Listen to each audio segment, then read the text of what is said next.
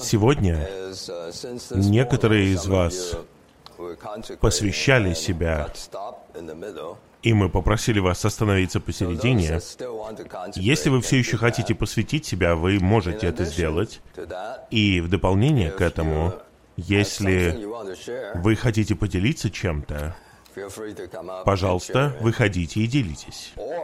Или, если у вас есть вопросы, вы можете выходить и задавать их.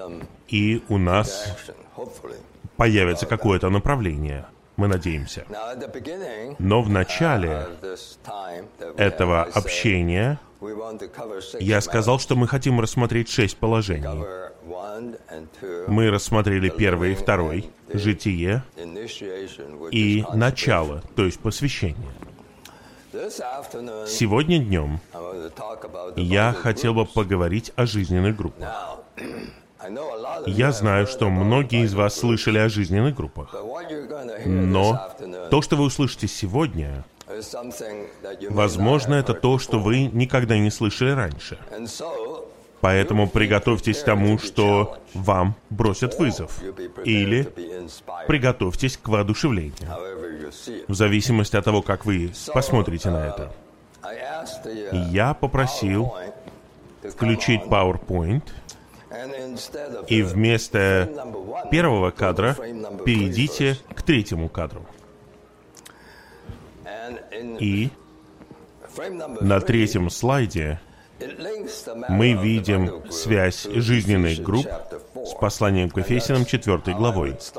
И вот с чего бы я начал. Тут говорится, что жизненные группы необходимы для осуществления совершенствования святых в 4 главе послания к Ефесянам. Мы знаем, что 4 глава послания к Ефесянам говорит о том, как Христос образовал тело. Он образовал тело когда Он взошел на небеса.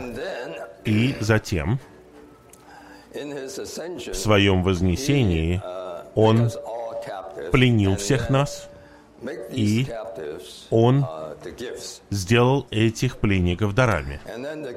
И дары, в свою очередь, производят святых, совершенствуют святых.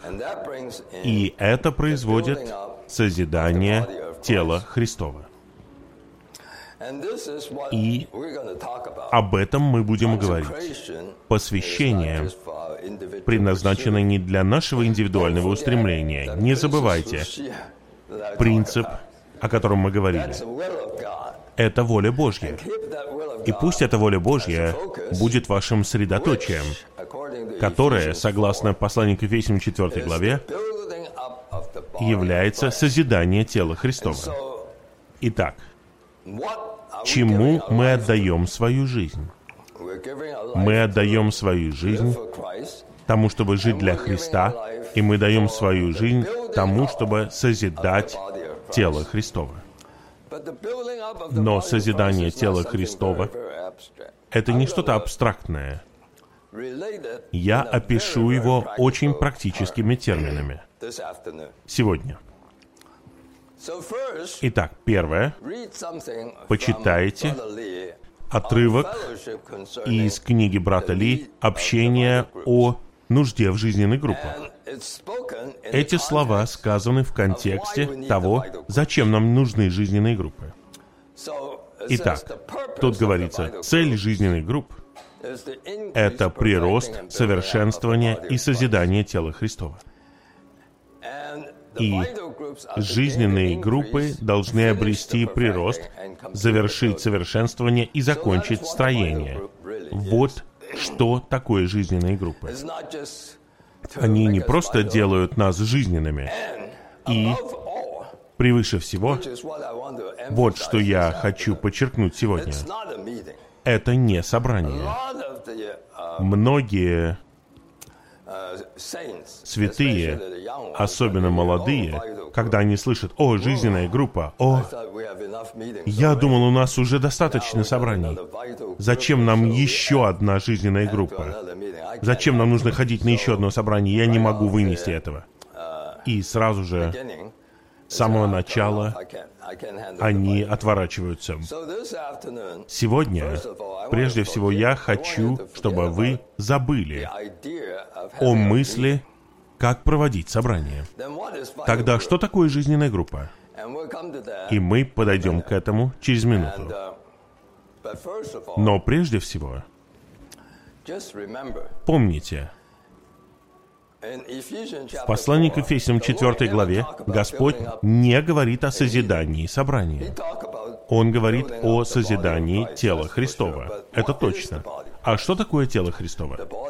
Тело Христова — это что-то органическое, соответствующее той же природе, что и глава. Итак, следующая цитата говорит, послании к Ефесянам 4.12 говорится о совершенствовании святых, о том, что каждый должен осуществлять уникальную работу служения, а именно созидать тело Христова. Кто эти каждый? Это все. Все мы можем участвовать в созидании тела Христова. Точно так же, как в Ветхом Завете. Когда строили скинию, я говорил уже вам, Каждый участвовал в созидании Скинии. Все они имели часть в завершении. Это цель жизненного движения в жизненных группах. А теперь, пожалуйста, вернитесь к первому слайду. И мы увидим, что говорится в послании к Ефесям 4 главе? Там говорится, «И Он дал одних апостолами, одних пророками, одних благовестниками, пастырями и учителями для совершенствования святых, к работе служения, к созиданию тела Христова, пока мы все не придем к взрослому мужу, к мере роста полноты Христа». И затем в 15 стихе говорится, «держась истины в любви». Что значит держаться? Это значит поддерживать определенные отношения между вами и главой, чтобы мы вырастали в того, кто есть глава Христос. И 16 стих, из которого из главы. Все тело, соединяемое и связываемое посредством каждого сустава обильного снабжения и посредством действия в свою меру каждой части, производит рост тела к созиданию самого себя в любви. Итак, вы знакомы с этим. Вы все знаете этот отрывок, слово. А теперь давайте перейдем к четвертому слайду. Извините, я пропустил кое-что. Второй слайд сначала. И это цитата из Watchman Ни. И он говорит о том, что все тело должно подняться и служить. И он говорит, однажды мы все уйдем. И поднимется другое поколение. И следующее поколение, которое мы произведем, не должно состоять из трех или пяти служащих. Оно должно быть устроено так, чтобы вся церковь служила. Если однажды вся церковь поднимется и будет сама все осуществлять, вся церковь будет благовествовать, и вся церковь будет назидать друг друга, это будет тот день, когда мир увидит, что церковь делает что-то новое на земле. Сегодня вся проблема касается нас с вами.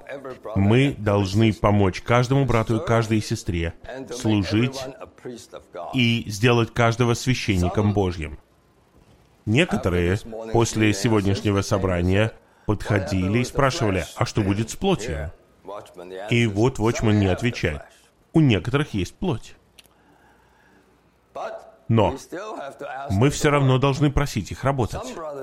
Одни братья говорят, что у них такой маленький дар, что лучше спрятать его. Но мы должны сказать им, что они не имеют права этого делать. Членам с одним талантом очень легко спрятать то, что они имеют. Многие братья и сестры чувствуют, что поскольку они совершают ошибки, как бы они ни работали, наверное, лучше тогда не работать вообще. Но мы должны просить их работать. Вот путь. Пожалуйста, поверьте моим словам. В недалеком будущем появится такая церковь. Тому времени люди увидят Филадельфию, подлинное братолюбие. Это слова Watchman Ни. Он увидел видение. И что это за видение? Видение таково, что вся церковь, все поднимутся и будут служить. Знаете, чем занимался брат Ли на Востоке? Тем же самым. Он хотел, чтобы все тело поднялось. Не просто несколько человек делали бы проповеди в воскресенье утром и говорили с людьми, но чтобы все, вся церковь поднялась. Итак, первое, нам нужно перейти от больших собраний к маленьким собраниям. В конечном итоге от маленьких собраний к групповым собраниям, а от групповых собраний к домашним собраниям. И, наконец, после того, как вы вернетесь в Америку, уже не будет никаких собраний, кроме жизненной группы.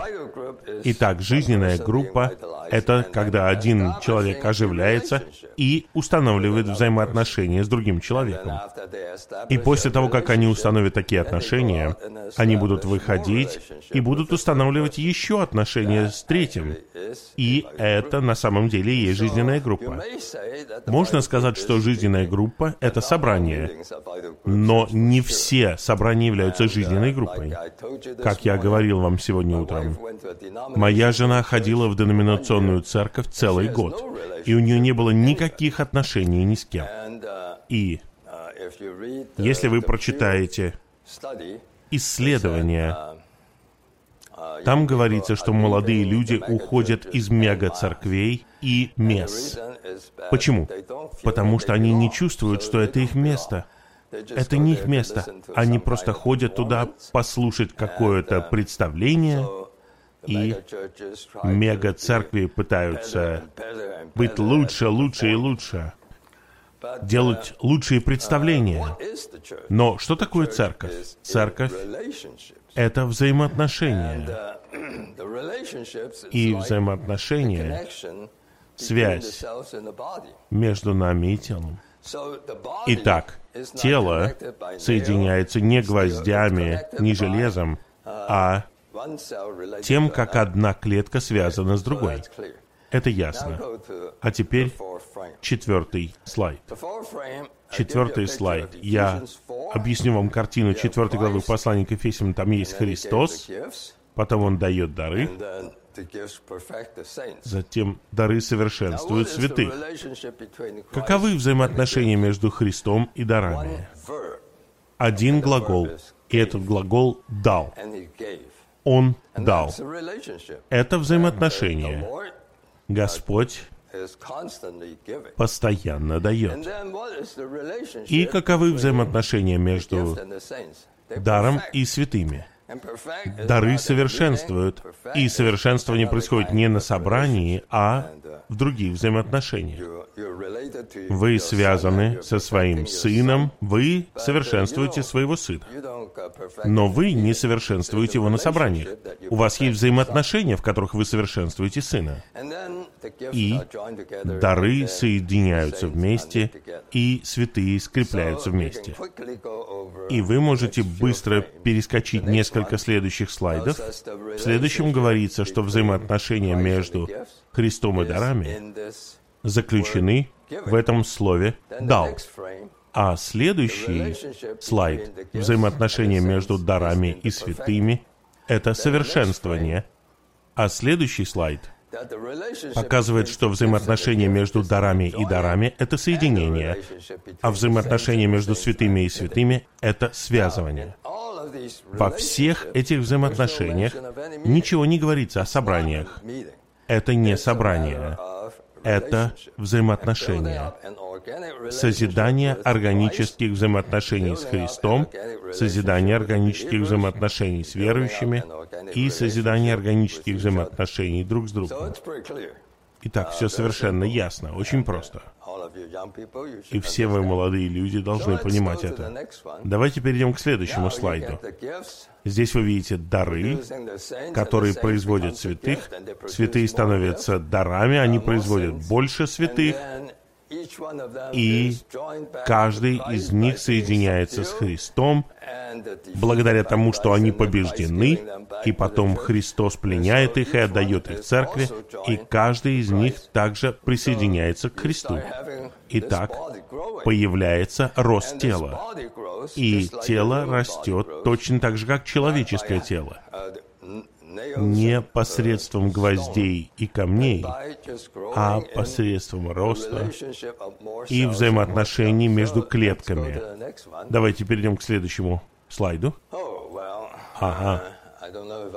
Я не знаю, нужно с вами об этом говорить или нет. Ну, давайте попробуем. Это схема брата Ли в 1980 году. Нет, в 1971 году. И он просчитывал, как церковь будет расти и расти. И вы должны посмотреть на нижний правый угол, там говорится, эти вычисления основаны на ежегодном приросте в 35%. И те из вас, кто может понимать и читать китайский, он своей рукой написал Лю Суэю и сказал,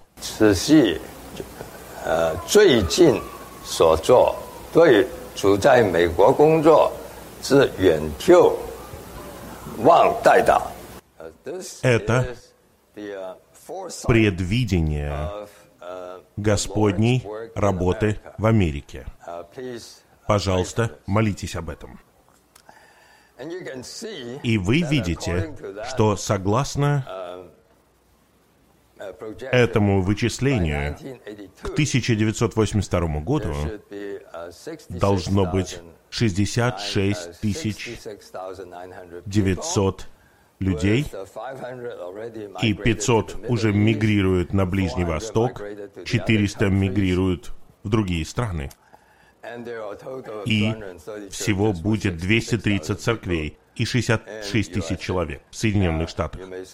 Возможно, вы скажете, для вас это ничего не значит, но это очень много значит для меня, потому что когда я вижу, как рассматривал это брат Ли, и я смотрю на нашу ситуацию сегодня, я вижу, что мы сильно отстаем, что брат Ли думал. И это всего лишь пример.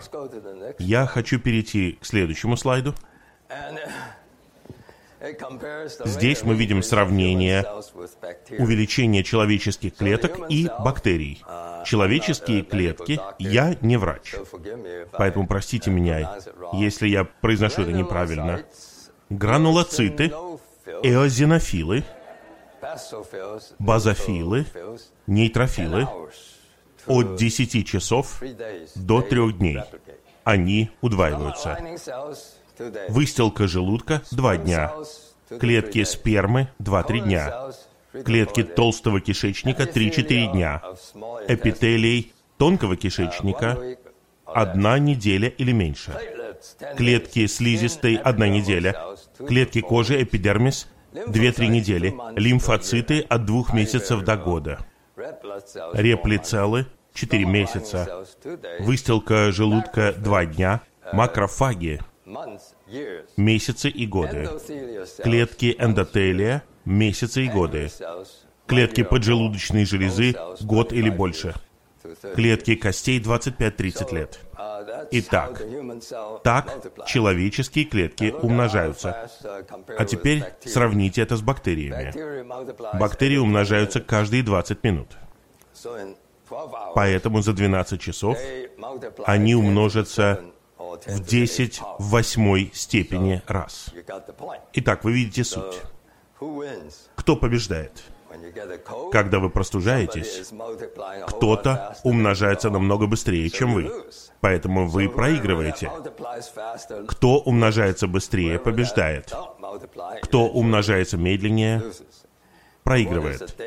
Что такое мертвое тело? Мертвое тело — это тело, которое больше не умножается. Вы видите суть. Итак, а теперь Мы соединяем жизненные группы с посланием к Ефесянам 4 главой. И я показываю вам, о чем говорит вся четвертая глава послания к Ефесянам. Не о собраниях, не об организациях, не о чем из того, что вы видите сегодня в христианстве. Вы видите картину жизненных взаимоотношений. Поэтому можно сравнить слово «жизненная группа» с жизненными взаимоотношениями. Итак, это взаимоотношения. Это не собрание.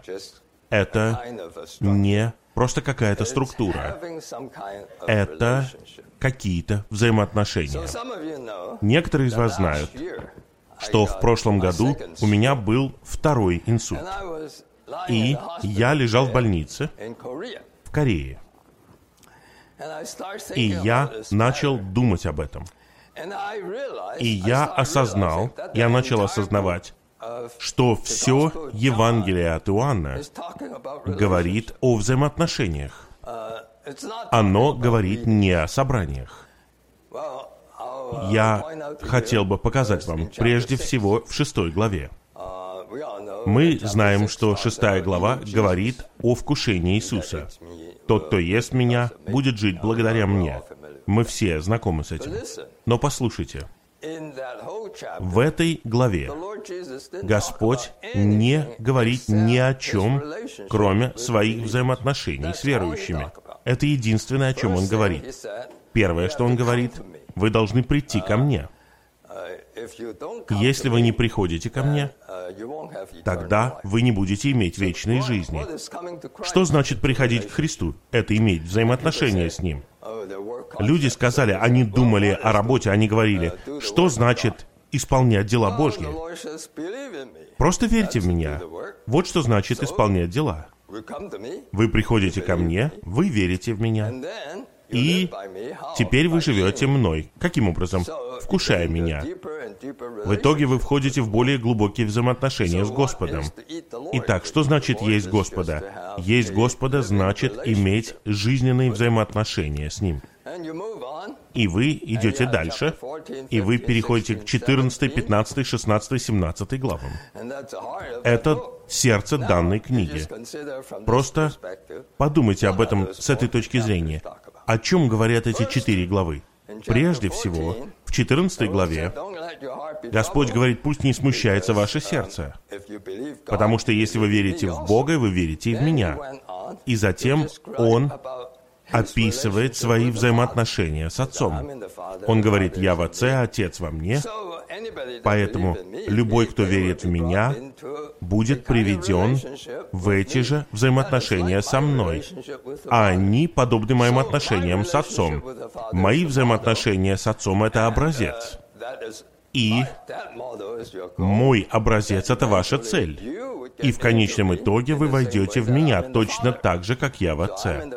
Я в Отце, Отец во мне, и если вы любите меня, тогда мы устроим вас взаимную обитель. Что это такое?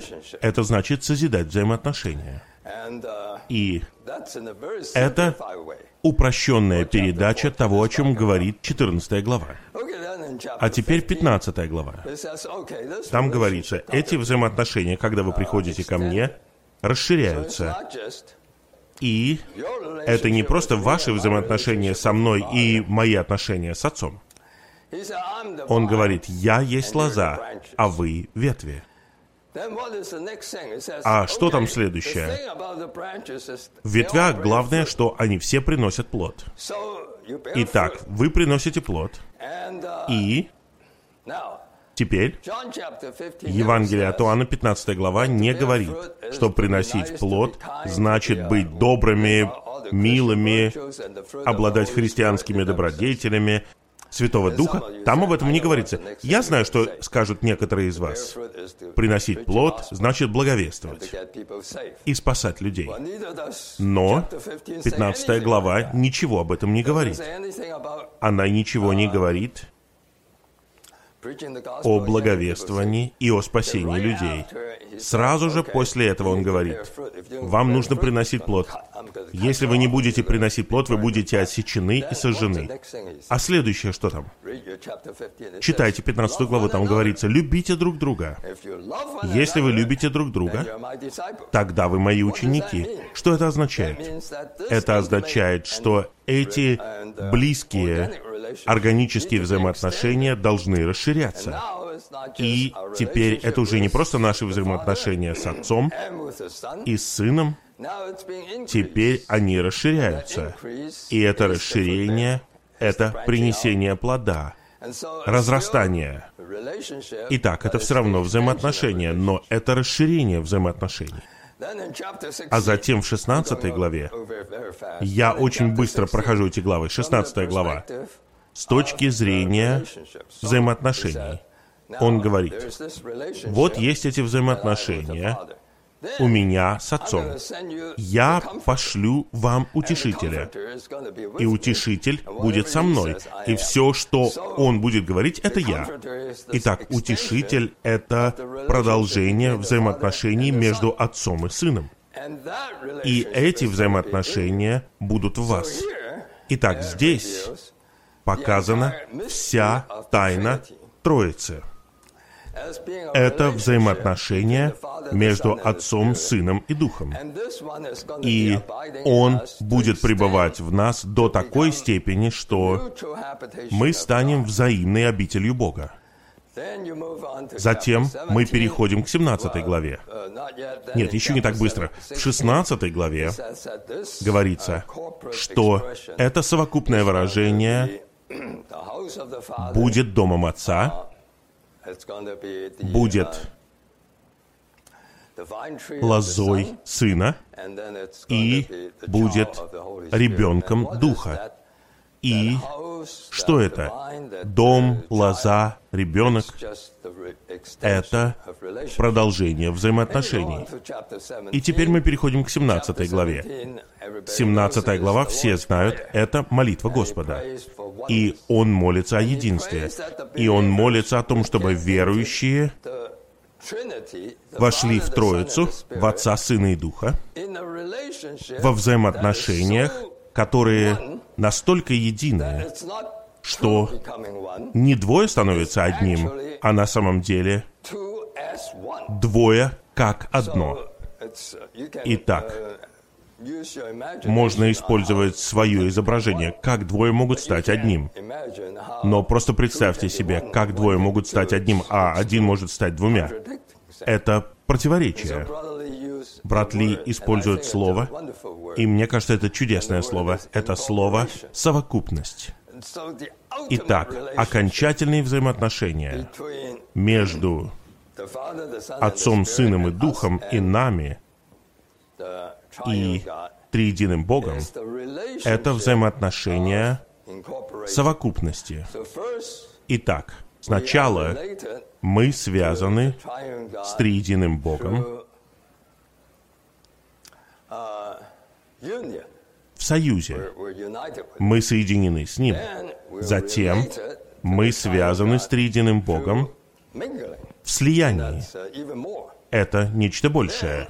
И затем вы входите в взаимоотношения с триединым Богом, когда вы одна совокупность с Ним.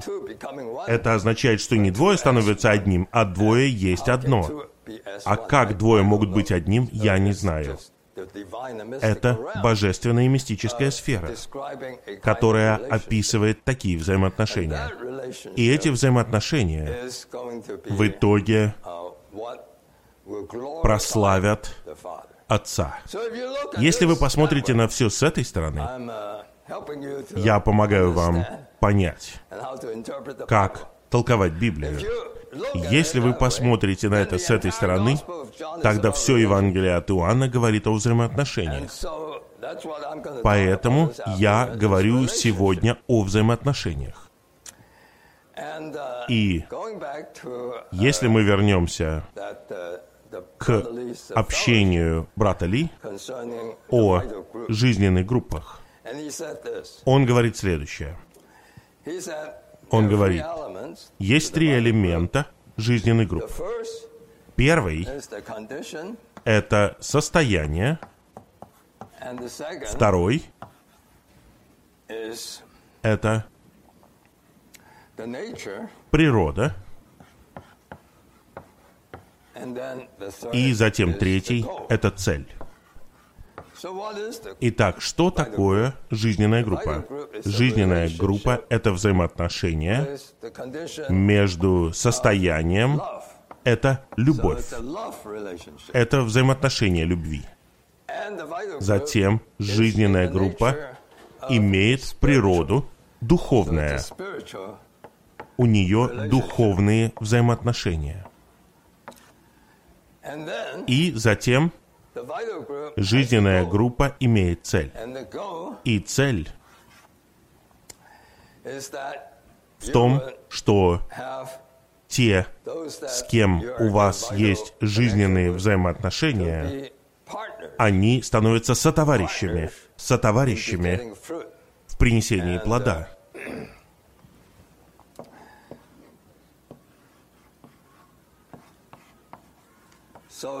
Итак, вам нужно посмотреть исход 34 главу. Там Моисей молился Богу, и это подобно разговору отца и матери. И сын совершает большую ошибку. И мать говорит, видишь, твой сын попал в неприятности. А отец говорит, нет, это твой сын. И в начале Моисей говорит, твой народ. А Бог говорит, нет, это твой народ. И в конечном итоге Господь перестает так говорить и говорит народ.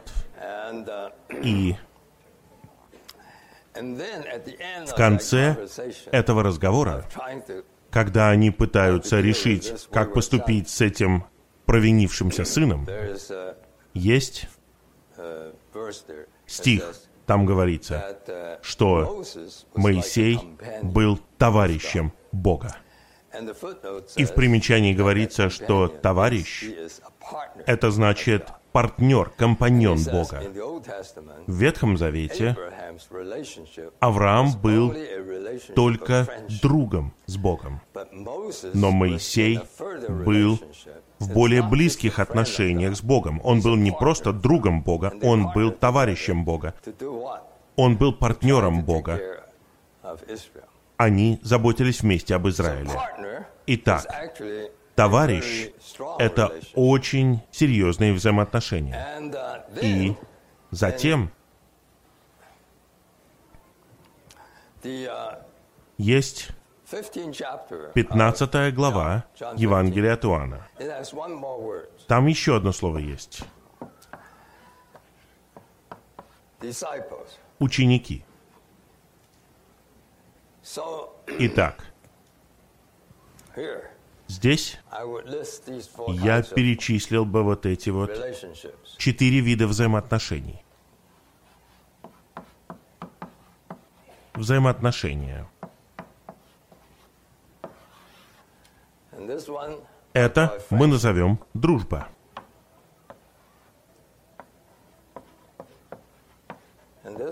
Это называю общение. Это я называю товарищество. И последнее я называю ученичество.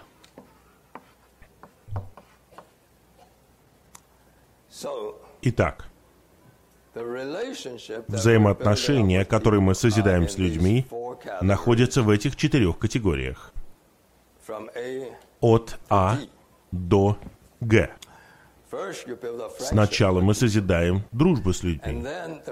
Затем на дружбе мы не должны останавливаться. Мы должны двигаться вперед. Но все начинается с дружбы.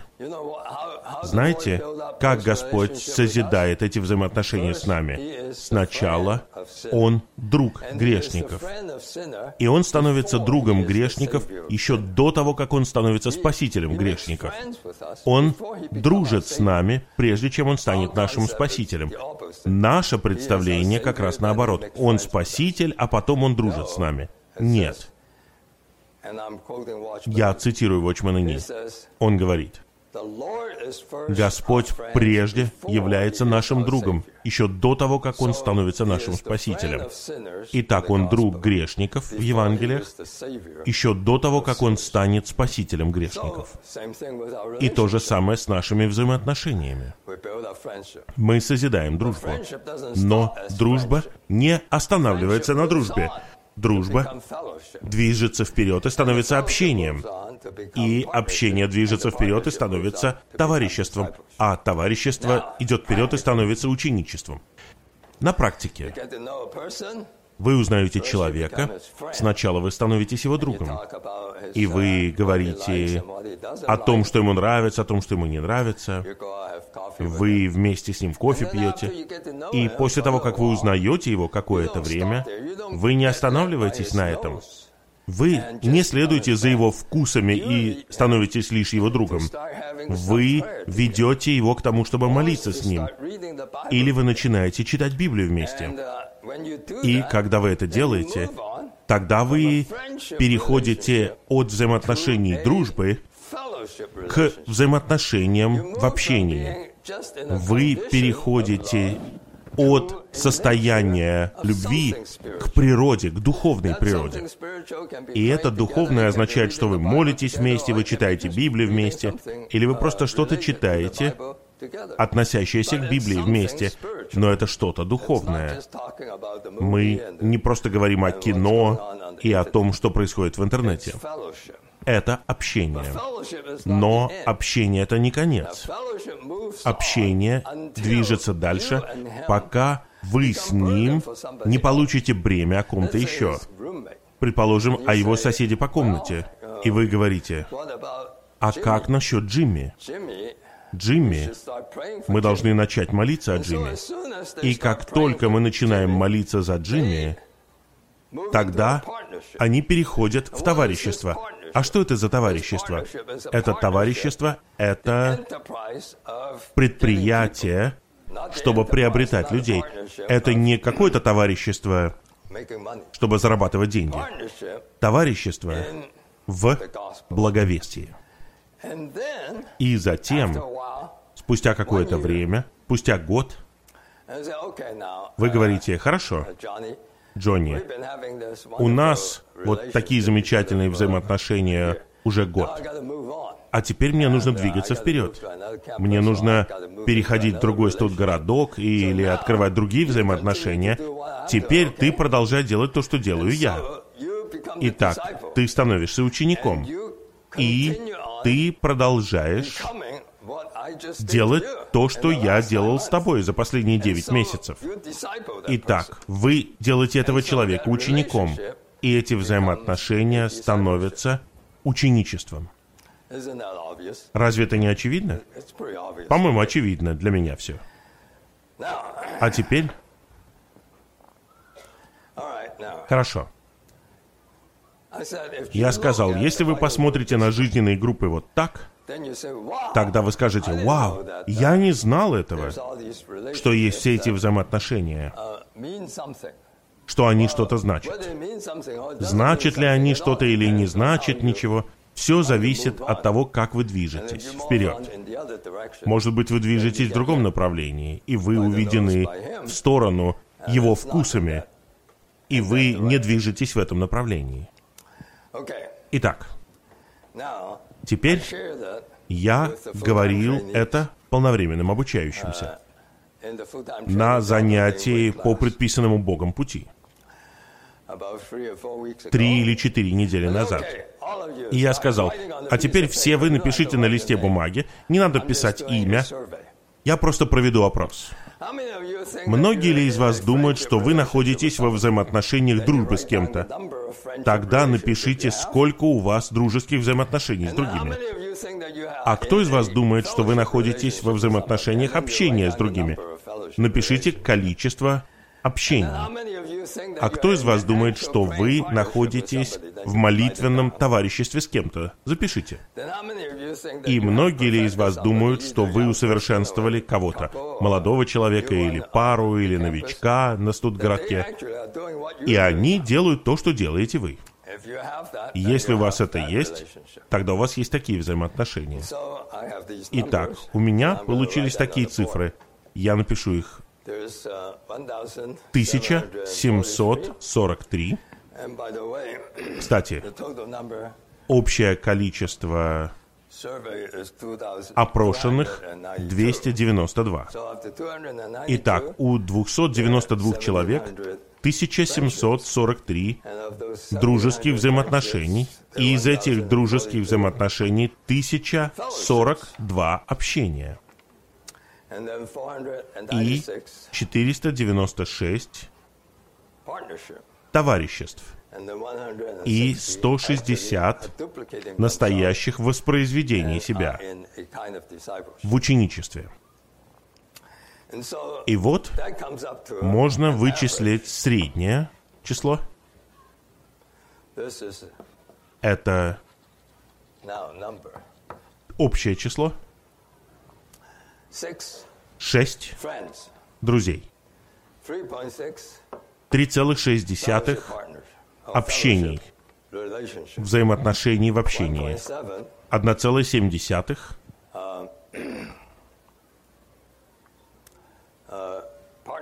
товариществ, взаимоотношений, молитва с кем-то.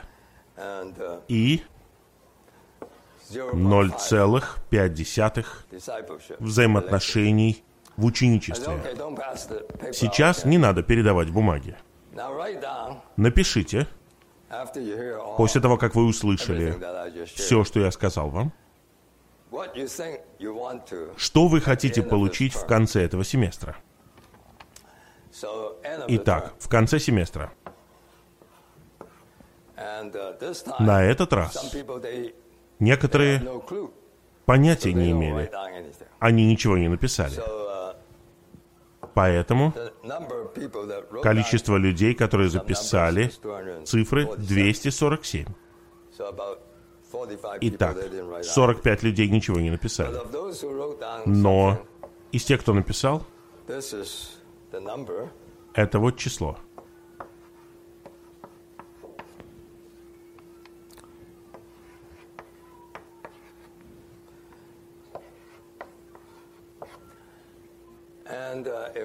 Если вы возьмете среднее из этого числа, то происходит увеличение от 6 до 7,3, с 3,6 до 5,5, с 1,7 до 3,5 и с 0,5 до 2,1. И это неплохо, если учитывать период в два месяца, чуть меньше двух месяцев. Итак, в конце семестра я спрошу их снова. Что вы думаете? Ваши взаимоотношения улучшились? Некоторые молодые люди говорят, да, я в этих взаимоотношениях. А в каких вы взаимоотношениях? Итак, такие вещи люди говорят, о, у меня есть отношения. Меня это не так радует. Меня радуют вот такие отношения.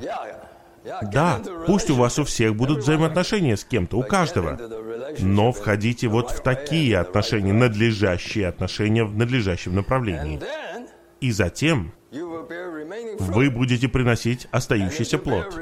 И если вы будете приносить остающийся плод, вы исполните 15 главу Евангелия от Иоанна. Итак, как это легко? Ты можешь это сделать? Ты только что посвятил себя сегодня утром. Я видел тебя. Как ты думаешь, можешь это сделать?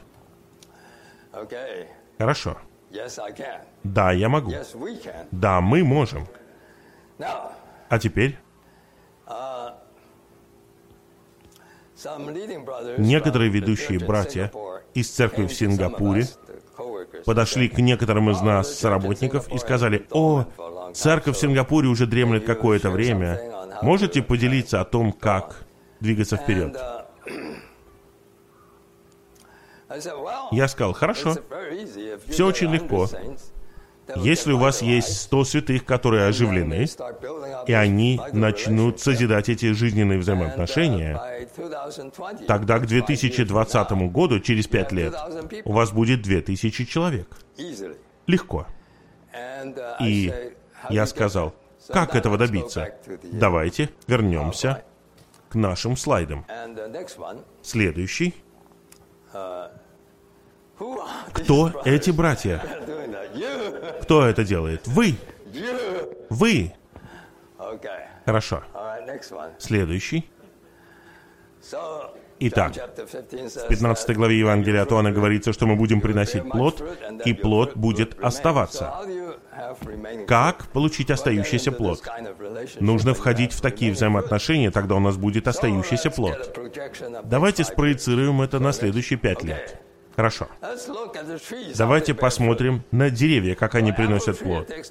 Для яблони требуется от 2 до 5 лет. Абрикосовое дерево 2-5 лет. Банановое дерево 3-5 лет. Кислая вишня 3-5 лет. Сладкая черешня 3-7 лет. Цитрусовые и так далее. Вы видите суть. Не бывает так, что вы посадили на этой неделе, а на следующей неделе получили плод. Забудьте об этом. Представляете, два года нужно минимум. Подумайте о Господней работе. Он сажает смоковницу в винограднике.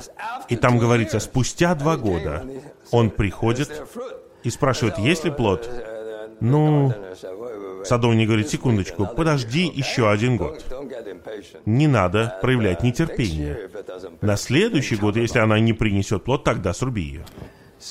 Итак, я не говорю, что нужно выходить и тут же приобретать 10 остающихся плодов. Я говорю не об этом.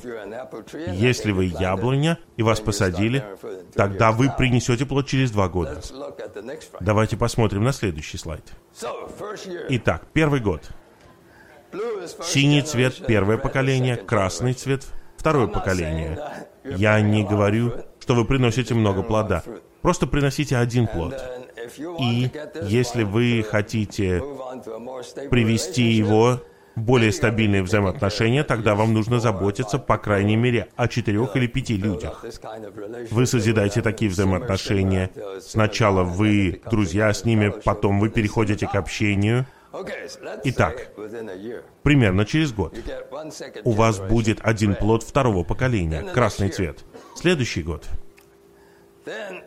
Затем этот человек, которого вы родили, он видел, что вы делаете, и он делает то же самое. И вы приобретаете третье поколение. Вот товарищество. Затем третий год. А теперь желтый приобретает еще одного. Это четвертое поколение. В то же самое время вы от него уже избавились. Он уже ученик. И он может приобрести кого-то еще. Вы приобретаете еще одного красного. Это уже третий год. Четвертый год. Четвертое поколение рождает пятое поколение. И в то же самое время красные кружочки приобретают больше желтых кружочков. Это четвертый год. А следующий год то же самое. И моя жена говорит, о, это числовой ряд Фибоначчи. Что это за числовой ряд Фибоначчи? Я никогда не слышал об этом. Что бы это ни было, какой бы это ни был числовой ряд, это числовой ряд принесения плода, это точно. Итак, первое поколение, второе поколение, третье поколение, пятое поколение, а теперь что происходит? Следующий слайд. Когда один человек становится 13 человеками, это увеличение на 12%. Нет, извините, 120%. В 12 раз. Один человек становится 12 человеками. Я хотел бы спросить вас, как вы думаете, это что, нереалистично? Скажите да или нет. Да, нереалистично. Нет, реалистично. Да, я думаю, что это очень реалистично. Но что это означает? Это означает, что 100 человек в Сингапуре внезапно за 5 лет станут 1200 людьми в Сингапуре. Если эти 100 человек будут верными и будут осуществлять то, что я говорю. Я знаю, что цифры могут указывать на волшебство, но я говорю не о цифрах. Я говорю о чем-то очень практическом, о том, что я вижу своими собственными глазами. Вы знаете, что произошло с этим человеком спустя пять лет? Он становится ведущим в малой группе, и у него есть малое групповое собрание дома. А через год он будет руководителем района. Вот так все и происходит. Итак, здесь, в Нью-Йорке, братья сказали мне, о, Авраам Чен, это ведущий сработник из Тайваня. Он раньше приезжал в Нью-Йорк и говорил, у вас должно быть 50 залов собраний в церкви в Нью-Йорке. И они говорили, 50 залов собраний? Это просто мечты. Но если вы пройдетесь по улицам Нью-Йорка, вы увидите эту группу людей, ту группу людей, третью группу людей. Нигде нельзя увидеть такую космополитическую группу людей, как в Нью-Йорке. И это огромная возможность практиковать церковную жизнь как мы говорим о ней. И будет совсем нетрудно, если у нас будет 100 человек, которые скажут, я вызываюсь добровольцем, и я обещаю следующие пять лет хочу быть жизненным. И я хочу быть в жизненных взаимоотношениях с сыном, потом с отцом, потом с духом и со всеми. И затем угадайте, что будет дальше. Через пять лет вы будете естественным образом апостолами, пророками, благовестниками, пастырями и учителями. Вам не нужно будет, чтобы кто-то рукополагал вас. Вам не нужно будет, чтобы кто-то назначал вас. Вы сами станете такими, созидая такие взаимоотношения. Разве это не чудесно? Когда все это происходило, Watchman Ни предсказал, что это все произойдет. И церковь в Нью-Йорке будет иметь как минимум 50 таких жизненных малых групп.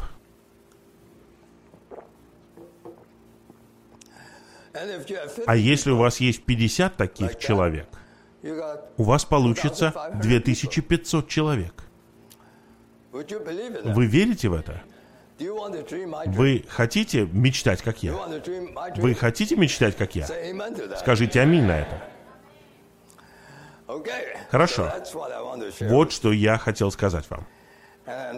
И я обещал вам в самом начале, что вы услышите общение о жизненных группах не такое, как раньше.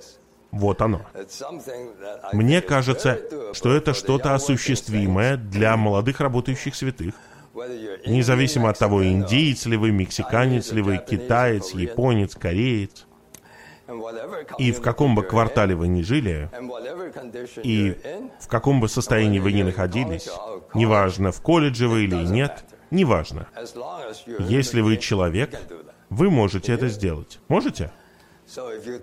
Если вы будете это делать, то я поздравляю вас. Через пять лет мы будем сидеть здесь.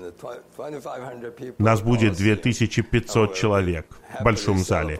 И мы будем радостно праздновать с Господом это.